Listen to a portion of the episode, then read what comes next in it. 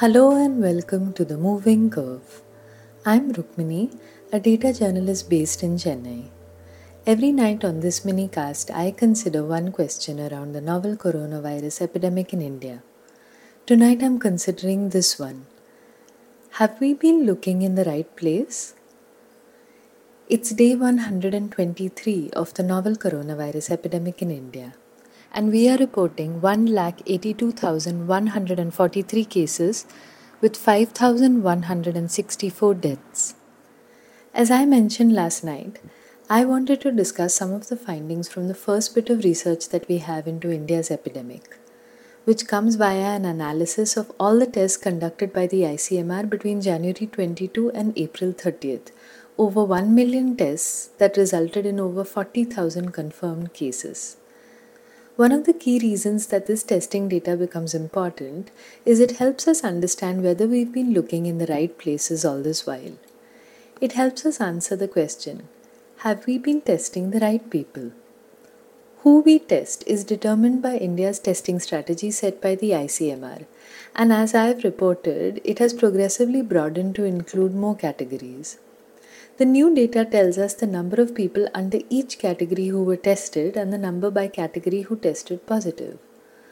What this shows is that the asymptomatic family members of confirmed positive cases made up 19.6% of the people tested, but they made up over 25% of the people testing positive. So that's one clear area that we should be testing more in. Symptomatic contacts of confirmed cases came next. These would be people that a positive case had had some contact with but were tested because they showed symptoms. They made up just 4% of people tested, but at 11% of people testing positive, they were the next biggest category. So that's another group we should be testing more. Between them, these two categories make the case for more tracing and testing of contacts. Then come people hospitalized with severe acute respiratory illness, meaning that they were hospitalized for SARI, but when tested for COVID, they were found to be positive. They made up 7% of people tested, but 11% of people testing positive. Unlike the first two categories, these were not people who had reported any contact with a confirmed case. So, they're in a sense potential evidence of community transmission. Similarly, 3% of people with flu like symptoms in hotspot zones tested positive, which is another group with no known contact with a confirmed positive case.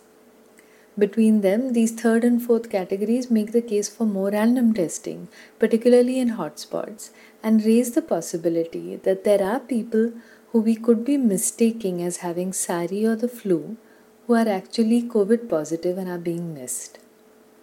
And finally, the last two categories of people that we are testing are healthcare workers.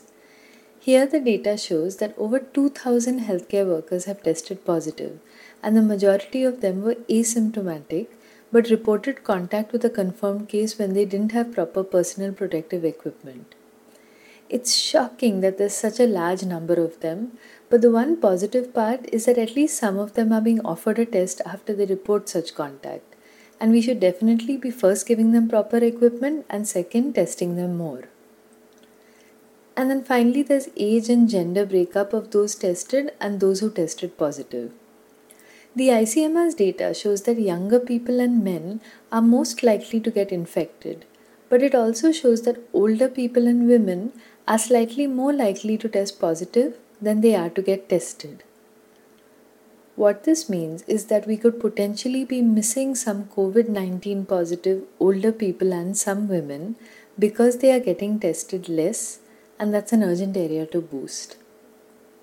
The elephant in the room, however, is the nearly 580,000 people tested across the country in this period, about whom it isn't clear why they got a test, and the nearly 18,000 of them who tested positive. What the new ICMR data can do is tell us who we should be trying harder to locate and test.